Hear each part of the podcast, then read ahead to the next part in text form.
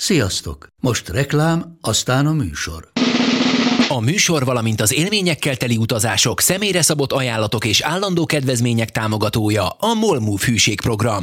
Nyisd meg a MOL Move appot, a profilodba belépve add meg a Sport TV promóciós kódot, és tankolj MOL EVO és EVO Plus üzemanyagjainkból 15 forint per liter kedvezménnyel. Ne feledd, a Sport TV promókóddal most még jobban megéri MOL Move tagnak lenni. Vége a reklámnak, jön a műsor.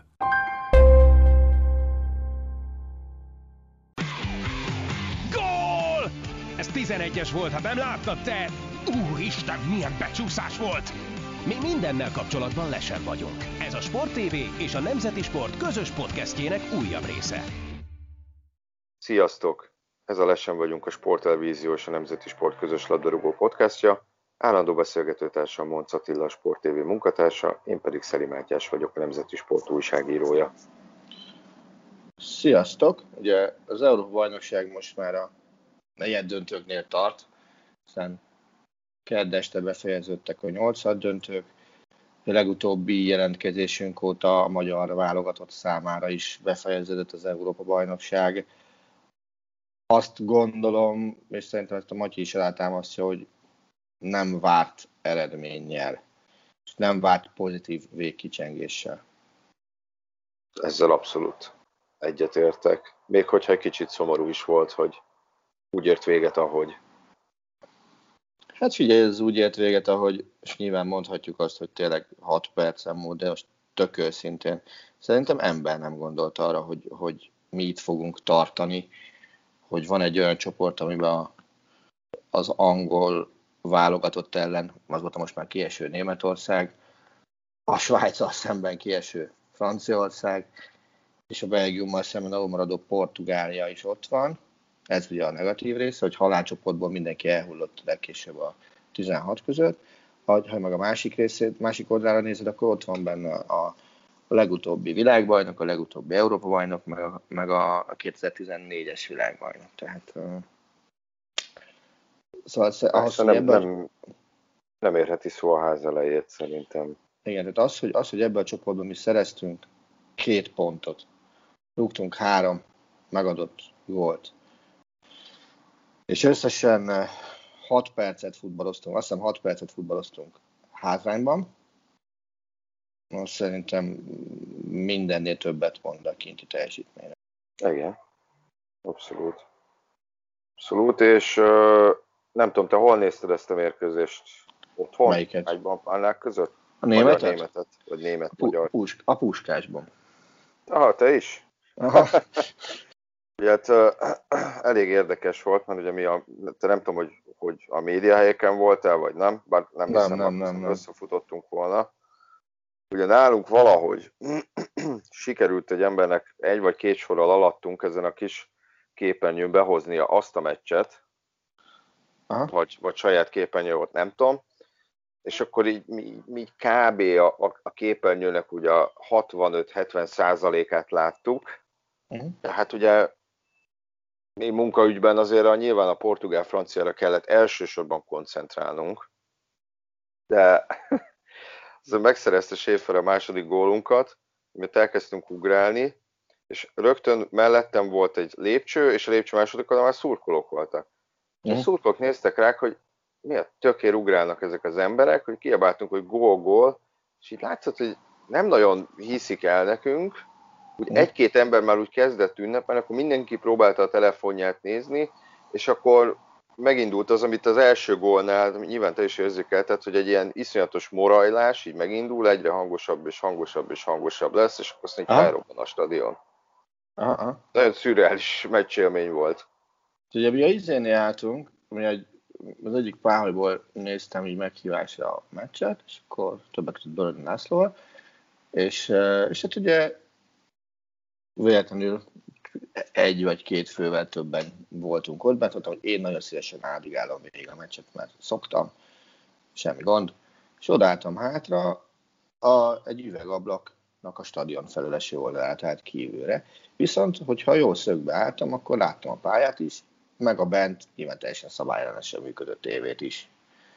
Ugye azon elvileg a zártláncon a Portugál franciának kellett volna mennie, de valamilyen rejtélyes oknál fogva azon a magyar-német ment.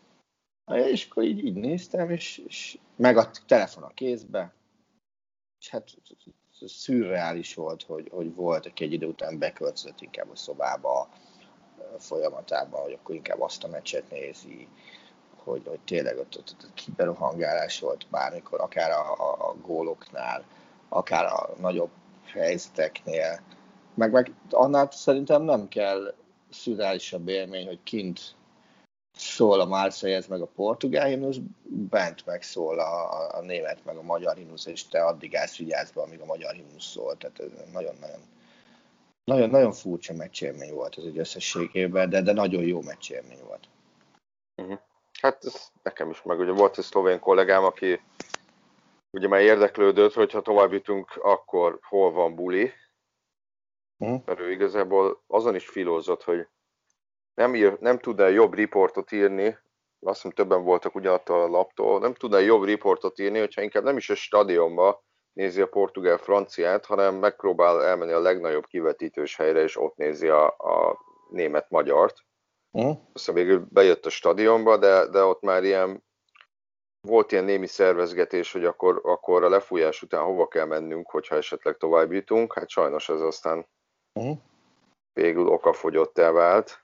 Uh-huh. De hát ott a büféknél is hatalmas ünneplés volt a fél időben, meg hát nyilván az is furcsa volt, hogy mondjuk mit tudom én, Semedo elhúzott a jobb szélen, támadt vagy ment át a francia térfélre, és közben zengett a Ria Hungária. Hát igen, és a végén ugye a francia meccs az egy 5 perccel tovább tartott körülbelül, és az utolsó 5 percet szerintem senki nem értett a gyepe, hogy miért van standing ovation a Puskásba, és minden ilyesmi.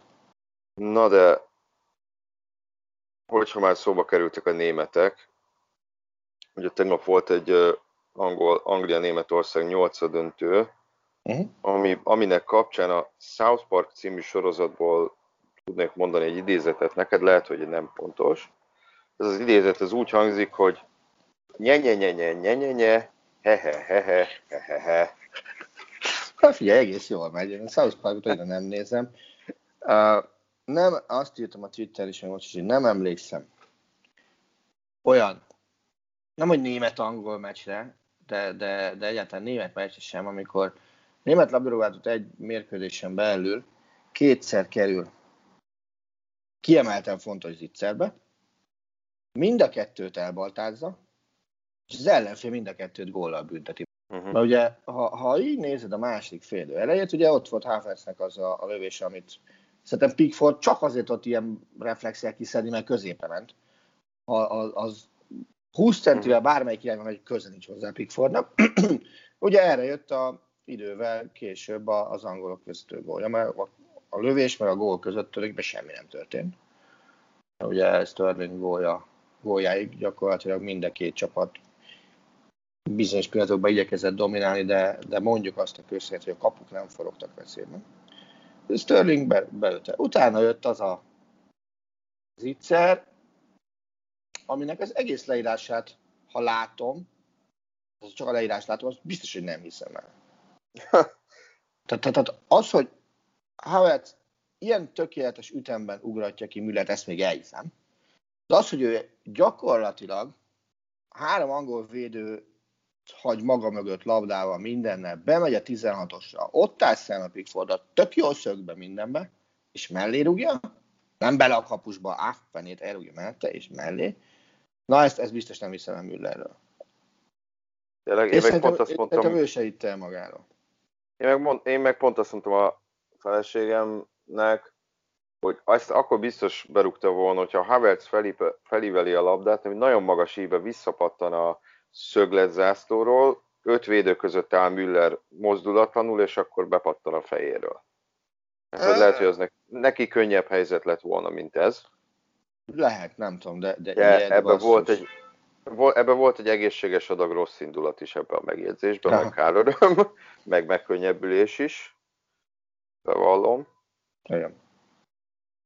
De azért azt el lehet mondani, hogy nyilván Angliában hatalmas öröm van ennek kapcsán, meg felszabadultság, de ez a párosítás, azért tegyük hozzá, inkább az angolokat nyomasztotta, és inkább az angolokat motiválta, és inkább az angolok érezték, vagy érzik úgy már elég hosszú ideje, hogy törleszteni valójuk van. Amennyire én ezt lekövettem, nyilván nem beszélek németül, a németeknek azért nem ez a fő párosítása a válogatott futballjukban. Nekik nincsenek ilyen angolokkal szembeni komplexusaik, vagy legalábbis nem nagyon volt. Hát, hogy mondjam, ők ugye, ha valakivel szemben a németeknek komplexusuk van, akkor az olaszok egyébként. Uh-huh. Tehát ugye azért Olaszország ellen Németország ezt-azt vesztett. Tehát elvesztette ellenük a németek szempontjából évszázad mérkőzését, ugye az a 70-es VB elődöntő, 70-es VB elődöntő az olaszokkal, amikor a hosszabbítás után estek ki. Náluk az a Spiel des Jahres 100, ha minden igaz. Ugye elvesztettek velük szemben VB döntőt, 82-ben. Aztán ugye hirtelen akartam mondani, és németül a nyári mese, tehát az Ommen-Méchennek az elődöntőjét szintén ellenük vesztették el 2006-ban. Most csak így hirtelen három legfontosabb meccset. Hát és meg volt a 12-es elődöntő? Ja, azt is, igen. Balotelli? Igen, azt is valóban sikerült azok el. Most az azt hiszem nincs benne a három legfontosabb az ő szemükben, de a másik három az azért mély nyomot hagy. És én azt gondolom, hogy ha valaki veszem, akkor az ők. Az angolokat, a hollandok, meg az olaszok elleni meccseket említik egyébként klasszikerekként, tehát hogy ezek ilyen klasszikusok az ő szemükben, ugye nyilván a hollandokkal szemben ábóvó megvan az ellentét, meg az angolokkal szemben, és az olaszokkal szemben meg ugye a futballpályán való nem pozitív eredménysor. De, hogy mondjam, most ugye nyilván nem volt rajtuk olyan mértékű teher, mint az angolok, ezt aláírom. Ugyanakkor ballasztként ott volt egy mindenre túl későn reagáló szövetségi kapitány, azt gondolom. Akivel kapcsolatban már a torna alatt is többször írták azt, hogy hát ugye felállítással kapcsolatban, mindenek kapcsolatban, hogy Löw miért nem látja a teljesen nyilvánvalót, meg hasonlók. És hát ezen a meccsen is azt mondta, az volt ezzel a meccsen kapcsolatban is, hogy túl későn lett aktív, és itt is érthetetlen döntéseket hozott, akár csak ezen az egy meccsen is, és hát ugye ami mindig is gyengéje volt, hogy nem egy szakértője az aktív meccsmenedzselésnek, vagy nem tudom, vagy coachingnek, vagy nem tudom, hogy hívjam, és hogy képtelen volt arra reagálni, hogy Southgate ugye átállította a csapatot három védős rendszerre, vagy három belső védős rendszerre, kinek hogy tetszik, meg amikor ugye már menni kellett az eredmény után, mint a marha, akkor se jutott jobb ez dolog az eszébe, mint az, hogy fölküldje Hummelst középcsatárnak. Közben Southgate-nek meg voltak tök normális lépései a kispadról, ugye behozta Grealist, aki tudott új impulzusokat hagyni. A német cserék meg olyan szarok voltak, mint amilyen Löw kapitány időszakának az utolsó időszaka, tehát mint a Gnabry bejött és elvesztette a legegyszerűbb labdákat is, ugye jól emlékszem, akkor az ő labdavesztéséből indult a második gólt hozó angol támadás, a Sanét azt takarítsuk el egy időre a válogatott környékelő, de nem lenne baj, a Bayern környékelő is ellenet takarítva. Musiala, aki több szempontból is baromira motivált lett volna, behozza a 93. percben, most minek? 0-2-re meg már minek cserél ilyen ostobát?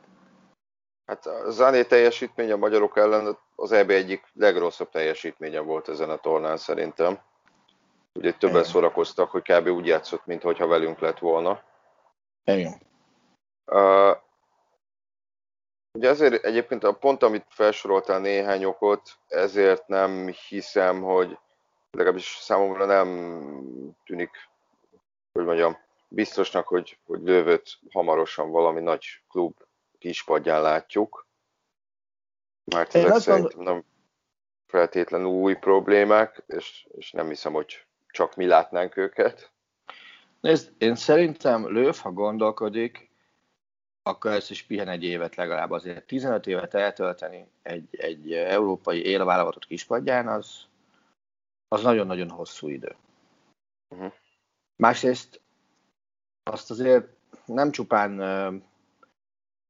idehaza, de nyilván külföldön is sokat olvastam, hogy Löw esetében Hansi Flick volt az ész a stábban, és neki volt köszönhető nagyon sok minden, és nézzük meg, hogy amikor Flick már nem csak, hogy a kispadon nem volt ott, mert a sportigazgatóként sem volt ott, onnantól kezdve mire ment Németország.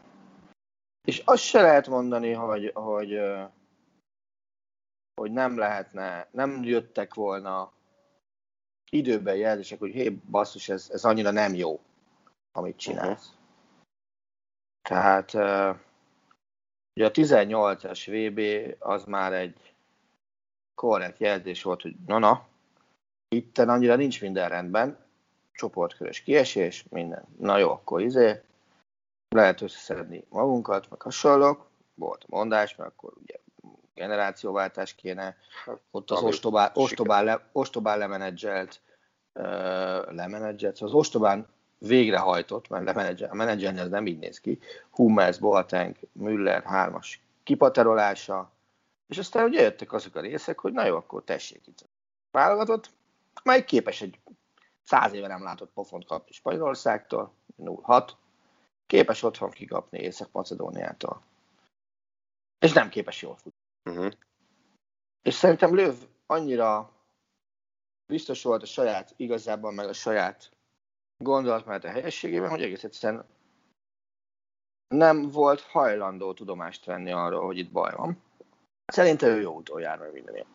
És ehelyett az egy portugál meccset leszámítva kijött az, hogy ez egy nem túl szerencsés ösvény.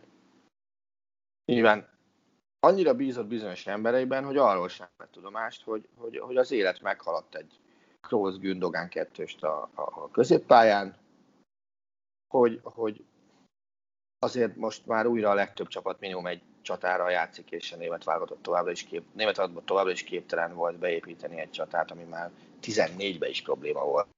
És továbbra is ő megpróbálja ezt a hamis 9-essel való játékot, ami szerintem őrültség, és nem vette arról tudomást, hogy a Bayern München az elmúlt időszakban milyen futballal kirukkolva tudott nyerni egy B-et, meg tudta helyek összeuralni a kontinentet. Hát amíg a 14-es VB-hez, meg a VB címhez Guardiola például Guardiola stílusával például nagyon sokat hozzá tudott tenni a német válogatott játékához, addig egy még annál is jobb Bayern Münchenből nem volt képes blokkokat átemelni. És ez szerintem egy fatális hiba volt. Tegnap normális ésszel 5 Bayernes van a kezdőcsapatban körülbelül. És igen, kezd Musiala is benne, és igen, kezd Goretzka és Kimmich is, és középen kezd mind a kettő, és le van szarva, hogy Krosszal mondjuk ők mennyi közös élményt éltek át, meg mennyi mindent nyertek. Egész egyszerűen meghaladt az idő meg a stílus ezeket az érzelmeket, de neki a bizalma az sokkal nagyobb volt ezekben a játékosokban, mint azt bármi is indokolta volna. És a taktikára meg ne is beszéljünk tényleg, mert az felborító. Viszont, ugye itt ez egy 15 éves korszak zárul le, Löw távozásával. Nyilván ilyenkor főleg egy kiesés után nehezebb, vagy nem mindig könnyű objektívan értékelni, már csak azért is, mert a kiesés van hozzánk időben közelebb. Meg hát mégis azelőtt is egy csúnya búcsú volt a VB. De hogyan lehet, hogyha egy-két lépés hátrébb teszünk, hogy lehet ezt a 15 évet értékelni? Mert ha nem is példátlan egy válogatott történetében, azért a modern futballban ezen a szinten a 15 éves regnálás, hát finoman szólva sem mindennapos. Én azt gondolom, hogy egybe ezt a 15 évet lehetetlen értékelni szerintem. Tehát ez szerencsésebb lett volna, ha ezt innen. Uh-huh. Én azt gondolom, hogy ott Szovjetunióba megtört valami, és... Szovjetunióba? És hát jó, akkor mondhatjuk Oroszországot is, de teljesen mindegy. Szerintem ott elegánsabb lett volna azt mondani, hogy srácok, ezt én nem tudom csinálni. Itt a vége, fussál vére. Az utána jövő folyamatok... Bocsánat, csak közbevágok, mert ugye amit mondtál taktikailag, meg az emberek, meg a keret, hogy amit mondtál, az alapján viszont azért nem feltétlenül az jön le, hogy Löw egy ilyen személyiség, aki így felteszi a kezét, és azt mondja, hogy... Ezt akartam mondani. Köszönjük, viszlát. Így van, tehát én azt gondolom, hogy mindenféle válság, ami volt a német futballban, az gyakorlatilag lecsapódott a válogatottan.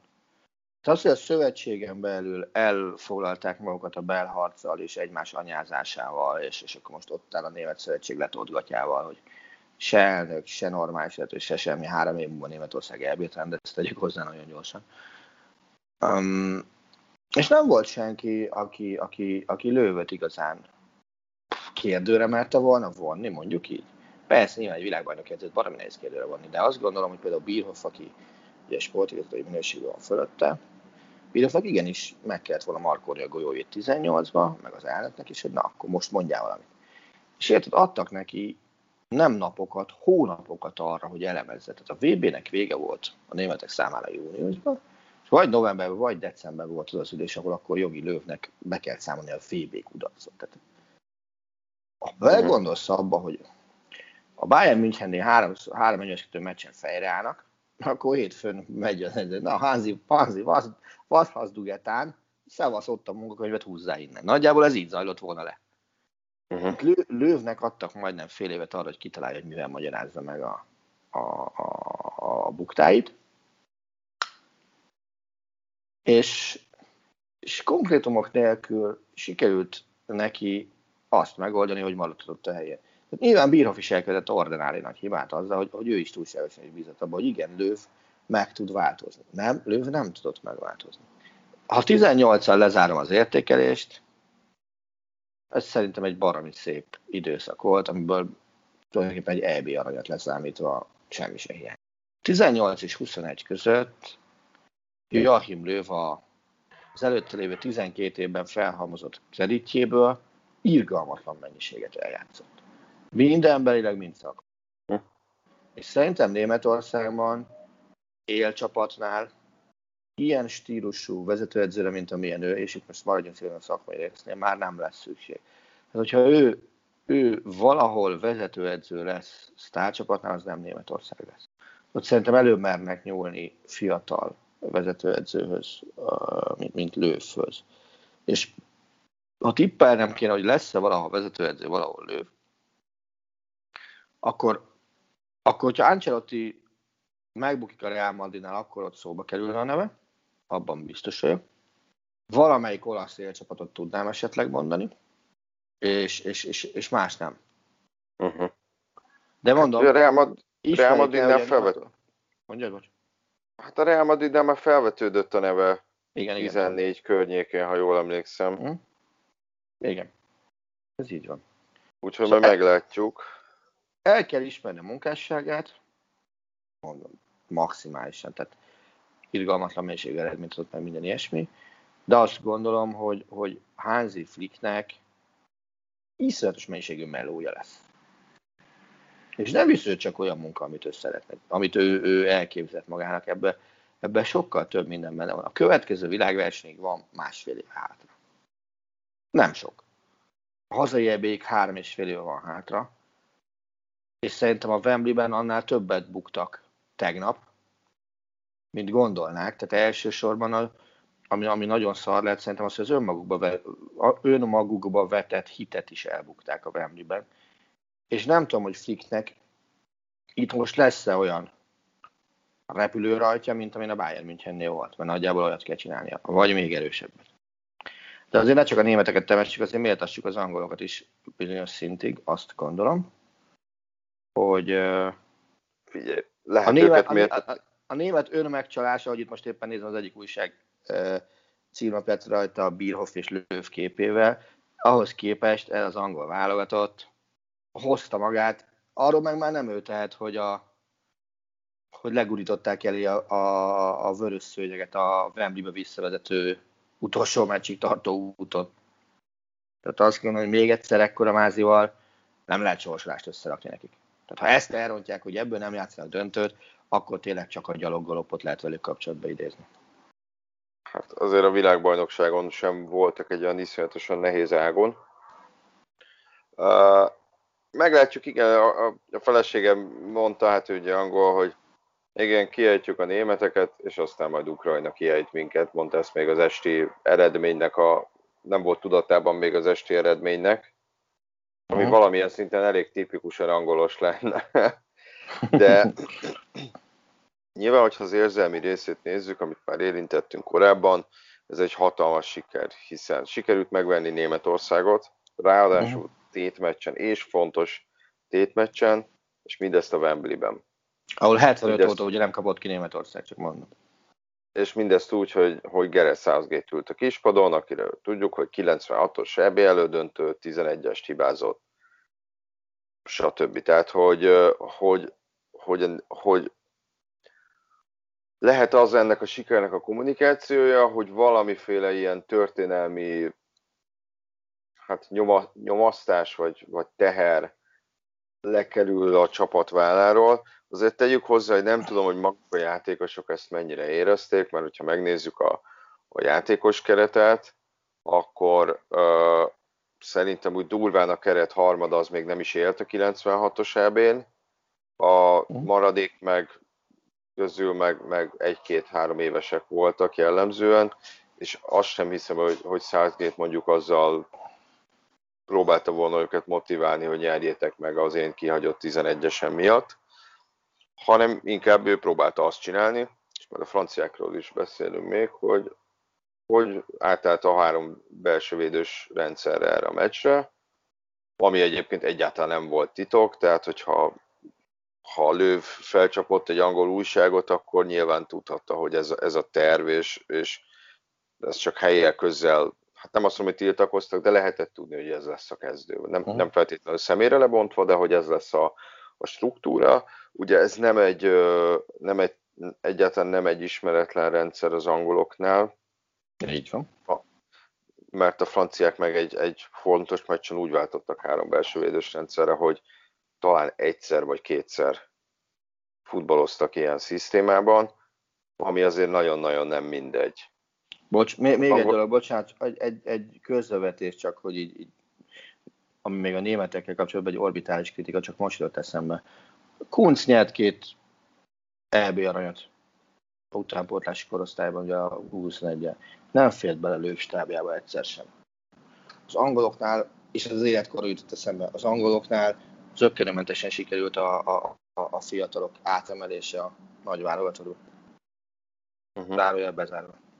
És most az a kérdés igazából ennél az angol válogatottnál, hogy ennek az Európa-bajnokságnak úgy mentünk neki, hogy azt mondtuk, hogy hű meg há, ott van Harry Kane, és akkor van körülbelül, és akkor lehet válogatni, hogy kik azok, akik mellette, mögötte játszanak még támadóként, és hogy micsoda elképesztő választék, de egyébként itt a védelemmel lehetnek gondok, mert bármennyire is lehet, hogy sokan röhögnek, de hogy Harry Maguire az egyik legbiztosabb oszlopa ennek a védelemnek.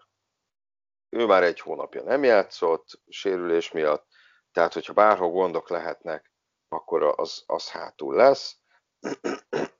Bocsánat. Na most ehhez képest ugye 4 meccs után 4-0-ás az angol válogatott gólkülönbsége. Úgyhogy ezért nem mondom, tényleg Thomas Müller zicserénél, hát hogy mondjam, a sors is fogta a kezüket, vagy a szerencse, de azért nem egy olyan angol csapatot láttunk, ami egy ilyen elképesztően folyékony, rugalmas, élvezhető támadó focit játszik, miközben hátul ingatag és kapja folyamatosan a gólokat. De lehet, hogyha ezt a hátsó szilárdságot sikerül megőrizni, akkor ez lehet egy EB győzelemnek az alapja. Ezt csak óvatosan mondom, hiszen az angoloknak ez még nem sikerült. De ez a siker, ez a németek elleni siker, mondom, ez biztos, hogy számukra egy ilyen, vagy legalábbis a média, a szurkolók számára, ez egy nagyon-nagyon fontos volt, és ha megnézzük, hogy milyen csapatokat győzött le mondjuk az elmúlt 20 évben Anglia kieséses szakaszba, hát lehet, hogy megkockáztatom, hogy ez volt a legnagyobb győzelmük az elmúlt 20 évben. Mert azért a VB-n is Kolumbiát ejtették ki, aztán Svédországot ejtették ki. És aztán onnantól kezdve meg ugye a horvátoktól kikaptak, meg a belgáktól is a bronzmeccsen. 16-ban ugye ott egy meccset sem sikerült nyerni, mert a Izland ellen sikerült be is ragadni a 8-ad döntőbe. Várjál, most még gondolkozom, hogy 14-ben kiejtette ki az angolokat. 14-ben. Várjál, hülye vagyok, hát 14-ben... Lehet, se volt, tovább se jutottak a csoportban. Ott se voltak, hogy honnan ejtsék ki őket. Tehát. Kosztarika meg Uruguay jutott tovább. Szóval ilyen léptékből nézve is ez egy nagyon-nagyon nagy siker. Amit azért eddig láttam tőlük, az nem volt olyan elképesztően meggyőző, de... Igen, tehát azért a Kosztorika Uruguaynál álljuk meg egy pillanatot, a két kieső csapatot úgy hívták, hogy Olaszország és Anglia. Így van. Abból a csoportból. Anglia speciál egy ponttal esett ki ebből a csoportból. Igen, hát mondjuk annak a válogatottnak a mostanihoz már nem sok köze van. Hát... hozzá, ami a név ugyanaz. Igen. A játékosok azok nem nagyon. Igen. És akkor most az a kérdés, hogy ebből mit lehet csinálni, ebből hova lehet építkezni, de hogyha azt nézzük, hogy nem hiszem, hogy sokan gondolták volna, hogy Ukrajna negyeddöntős lesz. Ebben a leosztásban szintén nem sokan gondolták volna, hogy Svájc negyeddöntős lesz. És látszott, és azért látszik, hogy Southgate sem tudja feltétlenül, vagy hogy számára melyik a legjobb szélsővédőpáros, hogy számára mi az ideális összetétel elől. Egyébként nem is feltétlenül ugyanannak a három játékosnak kell játszani, mondjuk egy német és egy ukrán válogatott ellen. Meg pont az, hogy vannak olyan fegyverei, úgymond elől Angliának, hogy másfajta ellenfelek ellen másfajta játékosokat vethet be, de mintha ott sem feltétlenül tudná eldönteni, hogy mi lenne az ideális rendszer, de annyira meg van óvatoskodó, hogy nem vállal őrült kockázatokat. És most megint Deschamps-ot hoznám párhuzamba, mert neki ez a három belső védés váltás az egy sokkal, de sokkal radikálisabb volt, mint bármi, amit Southgate csinált ezen az EB-n, és ugye nem sikerült berakni hát ugye Rabiot volt ez a bal oldali szárnyvédő, nem Dubois, aki ugyan inkább jobb hátvéd, de játszott már bal hátvédet is, és látható, hogy a franciáknál ez csúnyán visszaütött, és nem három belső védővel fejezték be a mérkőzést, vagy nem ezzel a rendszerrel fejezték be a mérkőzést, hanem relatíve gyorsan váltottak is. Tehát, hogy Southgate-től szerintem ilyesfajta kockázatvállalás nem nagyon lehet várni, hanem ő egy bizonyos korlátok között mozog, és mint mondtam korábban, ez a védelmi rendszeri váltás, ez nem volt egy új dolog a játékosok számára. És ezt azért hangsúlyozom egyébként ennyire, mert mint a franciáknál láthattuk, ez eldönthet egy kiesést, vagy bennmaradást, mert a franciáknál nem mondanám, hogy itt Mbappé kihagyott 11-esére kéne felhúzni azt az egész francia kiesést. Tovább megyek. Amit még mondasz, az azért is baj, hogy ennyire tudható volt minden, mert nagyon-nagyon úgy néz ki, hogy a német stáb erre nem készült föl. Ami szerintem baj. Egyébként érdekes, olvastam olyan írást is, hogy ugye mi is 3 belső védős rendszerrel játszottunk, és hogy utána olvastam olyan cikket, hogy az angolok azon a meccsen is láthatták, hogy a németek ellen járható út lehet ez a rendszer. Uh-huh. Fát, ugye, ami ha már mi meccsünk, meg minden ilyesmi, azt szerintem sokkal erősebben kijött az, hogy a svájciak is mennyire durván Pavár oldalára játszottak. Igen. Pont ugye, hogy mi. Igen, hát igen, fogalmazzuk úgy, hogy ez nem az ő Európa-bajnoksága volt. Várjál, ennél durvább mondok is az én számomra különösen elismerés. Fogalmazzuk úgy, hogy ez az Európa-bajnokság nem a Bayern München játékosainak Európa-bajnoksága volt. Versenyben lévő Bayern München játékosok száma, na szerinted? Hát az összes német kiesett, lengyel kiesett, francia kiesett, lehet, hogy 0? Bizony. És akkor a versenyben lévő Dortmundi játékosok száma? 2? Szerintem 8. 8, igen. 2 angol biztos. 2 angol biztos. Bár ugye sokat nem... Ugye 2 belga. Őket. 2 belga. Hát, tényleg. Egy dán. Azt hiszem 8. De azt sem mondtam ezt a 2-t. Aha. Ja. Szóval azért ez egy óriási minőségbeli különbség, azt gondolom. Viszont ezzel kapcsolatban egy kérdés vetődött föl bennem már tegnap, és akkor most tőled megkérdezem, hogy mennyire köszönhető az nyilván a Covid miatt irgalmatlanul hányatott idénynek, hogy a szupersztárok közül senkinek sincsen igazán jó EB-je. Nem csapatszinten gondolok, játékos szinten gondolok. Hát. Szerintem a seggükön se kapnak levegőt nagyon sokan. Oké, Ronaldo vezeti a góllövő listát, aláírom, de... Bocsánat. Itt jobban el kellett volna ahhoz merülnöm, hogy ki mennyi mérkőzést játszott, és milyen szinten, hogy erre biztos választ tudjak adni.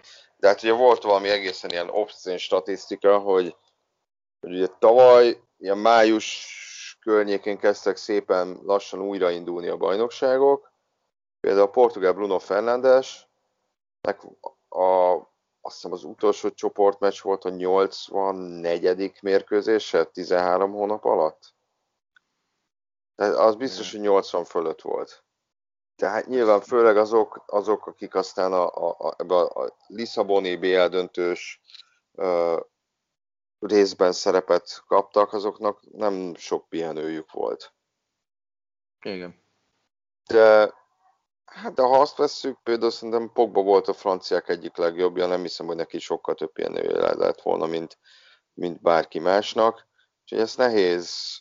Biztos, hogy benne van, hiszen ezt már torna előtt találgatták sokan, hogy ez döntő lehet, és az is döntő lehet, hogy az 5 cserét hogy használják a kapitányok, és hogy kinek hosszabb vagy erősebb a kispadja, mert hisz gyakorlatilag a mezőnyjátékosait felét fel tudod frissíteni meccs közben, hogyha úgy adódik, és azért ilyen szempontból nem hiszem, hogy a franciákat bármi panasz érhette volna, mert gyakorlatilag talán övék volt a legerősebb keret ezen a tornán. Inkább tehát, hogy a franciáknak szerintem nem ezen múlt ez a kiesés. Hát a másik meg az, hogy érted, berakott Lenglét középhátvédnek egy ilyen fontos meccsen.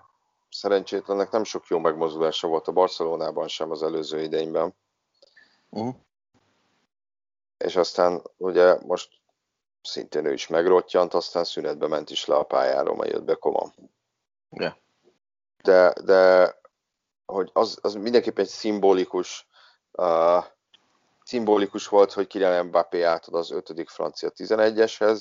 Na, de az is, hogy tudna, hogy kihagyja, hogy ez valami döbbenetes. Az is, hogy kihagyja, az is szimbolikus volt, de nem a kiesésnek volt a fő oka. Mert hogyha azt vesszük, tudom, hogy Benzema rúgott 4 gólt, amivel második a góllövő listán, Ronaldo mögött, meg Schickkel együtt. De azt nem mondanám, hogy ez a 3-as nagyon-nagyon összeállt volna ezen a tornán. És akkor itt persze lehet vitázni azon, hogy túl későn hívta vissza Deschamps Benzemát, vagy akkor nem is kellett, nem is feltétlenül kellett volna visszahívni. A képességei, most hogyha félretesszük itt a mindenféle múltbeli és folyamatban lévő büntetőügyeket, és csak a képességeire koncentrálunk, akkor nyilván a visszahívás az indokolt volt, de hogy nem feltétlenül tudták felvenni együtt a ritmust. Igen. És ez volt a francia sajtóban is, hogy na majd most, na majd a következő meccsen, na majd a következő meccsen, na majd a következő meccsen, és voltak egészen parádés megmozdulásaik, meg összjátékaik. Nem azt mondom, hogy ez emiatt estek ki, csak nyilván ez is egy ilyen aspektus volt, amire nagyon sok szó esett, hiszen tényleg annyian mondták, hogy ez a francia válogatott torony magas esélyes, hogy már én is elhittem. Én arra büszke vagyok, hogy én tovább. Torna előtt is, most is azt mondom, hogy Olaszország továbbra is. Valamiért ez mellett így ki tudok tartani. De azzal nem vagyok vádolható, hogy szeretem az olasz válogatottat. De ettől még ez az olasz válogatott szerintem egy jól összerakott olasz válogatott. Tehát, ha már így csapatot lehet mondani, ugye áll még 8 csapat a tornán. Tudjuk az ágakat is. A két ágról melyik csapat tette rád a legjobb benyomást, de csak egyet ér mondani. Tehát az ágakra lebontva? Aha. Hát nyilván most honnan nézed, most nekem ez a felső ág, az olasz. Aha. Ott rám is. Alul, az meglepő számomra, hogy negyed döntősök, de a csehek. Én bevallom őszintén, hogy odaig jutottak. Nem feltétlenül hogy csodaszép játékkal tettek jó benyomást, hanem amit ilyen ismertetőket lehetett olvasgatni róluk, az az, hogy ez egy nagyon stabil és kiegyensúlyozott csapat, és ezt bizonyították is. Én bevallom őszintén, ennél romantikusabb választ mondok én. A dánokat akartad? Aha. Igen, azért, mert tehát, bocsánat, hogyha bárki azt mondja, hogy ez a dán válogatott abból a teljesen joggal összezuhant állapotából, ami az Eriksen esetnél történt, abból annyira talpra áll, hogy reális esélye van az elődöntőbe jutásra. Azért lássuk be, egy dán-cseh meccsen mondjon bárki, amit akarott, ott nem lehet favoritot mondani. Azt nagyon-nagyon nehezen hiszem el. Ahogyan azt is, hogy ők mennyire tisztán lehozták az utolsó két meccsüket. Tehát az, hogy... Nem, persze, tánokat is lehet mondani. És nagyon-nagyon elgondolkodnék azon, és kénytelenék az ideire voksolni, hogy melyik lehet a nagyobb tündérmese, ugye a dánokkal meg a futballal kapcsolatban, ugye a 92-es vagy ez. És nekem már lehet, hogy már most is. Pedig itt még semmit nem értek el. Tehát még érmük sincs, nem magyar aranyérmek. Hát tegyük hozzá, hogy ugye amikor EB-t nyertek, akkor rögtön az elődöntőbe jutottak a csapatok a csoportból. Hát az még csak egy 8 csapatos EB. Hát rövidebb út vezetett a döntőig. Én azért mondtam a cseheket egyébként, mert most félretéve ezt a szerencsére csak majdnem tragikus eseményt, hogy alapvetően még Eriksen kiesésével is úgy érzem, hogy talán tehetségesebb játékosok vannak a dán csapatban, mint a csehbe. Igen, ez így van. Tehát figyelj, amit műveltek, és akkor hirtelen kispadról kell előhúzni valakit, ugye Kasper Dolbergre gondolok, mert játszania kell, hiszen Poulsen kiszáll sérülés miatt az utolsó pillanatokban. És beáll a csávó, rúg 2 gólt. Szavaztok. Ráadásul ugye Amsterdamba, ahol ugye 3 évet töltött. Igen. Hát többet töltött, de 3 évet játszott az első csapatban. És az is adott neki még egy ilyen szép csavart. Viszont, amire kíváncsi vagyok, amire a csehek szóba jöttek, nagy nehezen Frank de Boer lemondott, bár kapásból úgy tűnt, hogy mintha nem feltétlenül ez lenne a célja. Te hogy látod az ő munkáját, hogy ugye amikor kinevezték, szerintem ez szóba esett nálunk, hogy a klub teljesítménye alapján az elmúlt pár év azért azt tekinthetjük figyelmeztető jelnek. Még akkor is, hogyha lehettek mentő körülmények az Internél, a Palace-nál, az Atlantánál, bár nem feltétlenül lehettek, de hogy a válogatotti kinevezés előtti 4-5 év, hát az önmagában tényleg egy nagy figyelmeztető jelnek tekinthető. Én azt gondolom, hogy Frank de Boer ezt a szövetségi kapitányi állást, ezt későn kapta meg. Tehát neki akkor kellett volna szövetségi kapitánynak lenni, amikor az Ajax-szal letrolta Hollandiát. Azóta neki klubedzői szinten, mennyi legyünk őszinték, legyünk nagyon őszinték, az ígért a világon semmit nem sikerült felmutatnia. Azt nem lehet mondani, hogy ne kapott volna itt-ott lehetőséget, mert azért az nyilvánvaló hazugság lett volna, hiszen dolgozott az Internél, dolgozott a Crystal Palace-nál, meg az Atlanta United világhírű csapatánál. Hát ott ugye ott az volt a csavar, hogy ott gyakorlatilag egy bajnokcsapatot vett át. És ugye az Interrel kapcsolatban az angol sajtó legfinomabb jelzője az a struggled volt, és ugye 85 nap után megtalpalták. Még az Inter korszakban is még az Internél is megleserő időnek számít. Pedig ott egy időben azért két pofára zabálták az edzőket. És azért a Crystal Palace-t is emlékeim szerint összesen kb. 500-nál is kevesebb percig menedzselte a Premier League-be. Hát szerintem 10 alatti meccs volt bőven. Igen, tehát az összes két meccset nézzük, vagy nem bőven, de 10-nél kevesebb meccs volt. És azért ott kaptunk egy kis ízelítőt a jelleméből, ami arra utalt, hogy az ő sincs tisztában a saját képességeivel és hajlandó felül reprezentálni önmagát, hiszen mindenkire mutogatott, csak önmagára nem, hogy ez el lett mér, és hogyan lett el baltázva. Te jobban benne vagy a holland futballban. Én ezt a holland válogatott úgy láttam, hogy van benne potenciál, de ennél még az én életemben, hát ami mondjuk ma jó, most már arra sem mondhatjuk, hogy annyira rövid volt, de hogy találtunk bőven jobb holland válogatottakat. De mégis azt éreztem, hogy egy De Boernál jobb edzővel, még Van Dijk nélkül is ebből valami többet ki lehetett volna hozni. Az edzői munkát itt is én is hiányoltam egyértelműen ennél a csapatnál.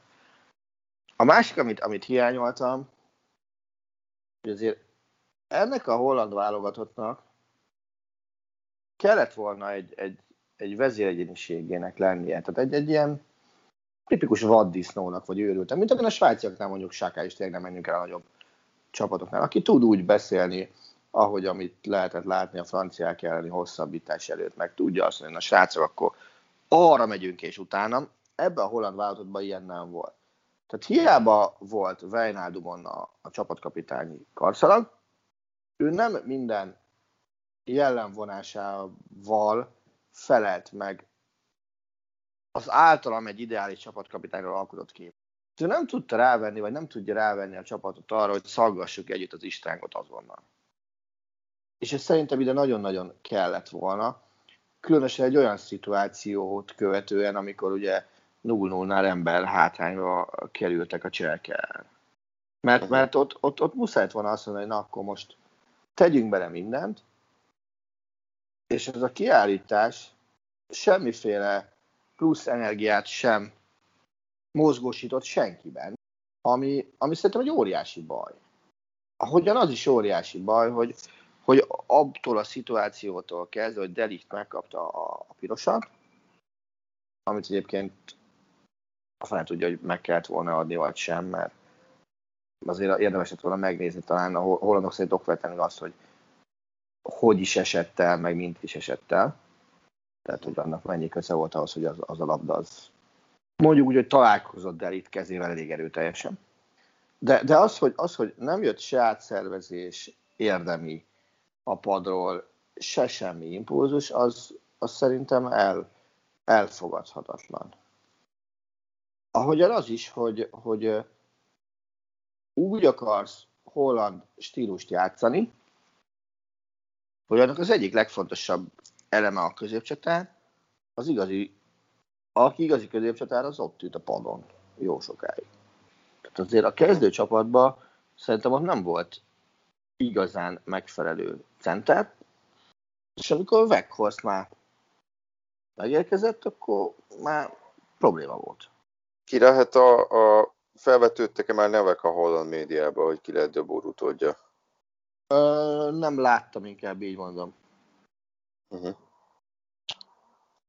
A testvére, nem? Hát, ezt nem tudom.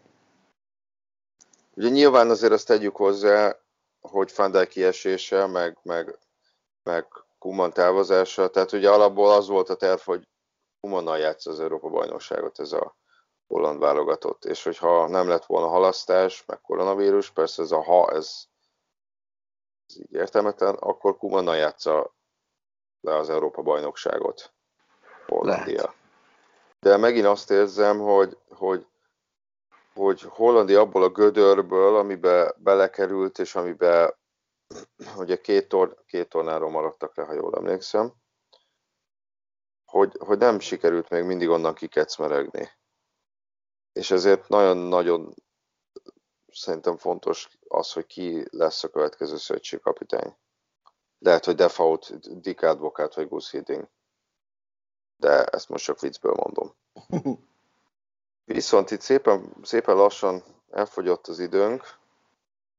Menjünk egy kicsit végig a 8 döntős párosításokon. Negyed döntős. És szépen mondd meg nekem, hogy te kit vársz tovább Bjutónak, kezdve adjunk időrendben Svájc, Spanyolország. Na hát most már a spanyolokat. Szerintem ebben egyetértünk. Belgium, Olaszország. Olaszország. Belgium. Csehország, Dánia. Dánia. Csehország, Ukrajna, Anglia. Hát, legyen Anglia. Jó, hát azzal én is. Akkor nagyjából 50%-ban értünk egyet. Ki lesz a végső győztes? Olaszország. Olaszország, oké. Okay. Most itt nagyon filózom, nem tudom még pontosan, hogy De Bruyne és Eden Hazard milyen állapotban van, de én Belgium felé hajlanék, ha most kellene tippelnem. De hát, mint láthatjuk, azért szerencsére én örülök neki egyébként, hogy borult a papírforma itt több párosítás során, mert legalább nem feltétlenül az van, mint a klubfutballban, hogy gyakorlatilag egy kieséses szakaszt meg tudsz jósolni, hogy nem az, hogy alakul, de hogy nagyjából melyik csapatok lesznek ott. És most hogyha sok embernek elmondtad volna, hogy ki lesz a 8-ba, akkor biztos, hogy forgatták volna a szemüket, hogy micsoda, nem lesz ott Portugália, nem lesz ott Franciaország, nem lesz ott Németország, nem lesz ott Holland. Én még talán a hollandoknál el tudták volna képzelni sokan, de nyilván ezt a mezőny nem feltétlenül. Nem tudom, te hogy vagy ezzel. Hát figyelj, egyetértek, maradjunk ennyibe. És egyébként én ezért is várom mindig ezeket a nagy válogatott tornákat. Tudom, hogy sokan vannak, akik alig várják már a klub szezon kezdetét, de nekem egyrészt mindig több érzelmet adnak ezek a válogatott tornák, főleg, hogyha nyilván magyar válogatott ott van, és ezekben sokkal jobban érzem a lehetőségét annak, hogy adott esetben, ha nem is a kicsi, de a kisebb csapat győz, még mondjuk a Bajnokok Ligájában ezt nem nagyon tudom, vagy nem nagyon látom, hogy ez megtörténhet. De hát, igen. Igen, és ugye az benne van, hogy azért ezek a játékosok egy szezonban nem a szezont lezáró eseményre készülnek, hanem arra, hogy BL-t nyerjenek. Többségük. Igen, és hogyha jó, kis csapatnak semmiképp sem nevezném, mert azért nem vagyok elmebeteg. De ha azt veszük, hogyha visszarepülünk arra a pontra, ahol Roberto Mancini lett az olasz válogatott szövetségi kapitánya, akkor valamilyen szinten még Olaszország győzelme is meseszerű lenne. Lehet, igen. Főleg kezdve onnan, hogy Mancini válogatott karrierje nem úgy alakult, ahogy ő azt szerette volna, vagy amire hivatott lett volna, folytatva azzal, hogy ott van mellette segítőként Vialli, aki nagyon jó barátja, és akinek magának is megvoltak a személyes, és hát főleg egészségügyi nehézségei, és van hozzá egy olyan játékos keret, ami szintén, hogyha már a hollandokról ezt mondtam, nem biztos, hogy ne tudnánk kapásból felsorolni mondjuk 3-4 olyan tornát, akár az elmúlt 30 évből, amikor sokkal erősebbnek tűnt az olasz válogatott kerete, mint mondjuk most. De hát jövő héten már úgy fogunk nekivágni a következő adásunknak, hogy tisztább lesz a kép, és újabb 4 csapattal kevesebb marad a tornán. Addig is élvezzétek egy kicsit a szünnapokat, ha tudjátok, meg majd a mérkőzéseket július 2-án és 3-án. Mára ennyi fért bele. Sziasztok! Okay. Sziasztok! A műsor a Béton partnere.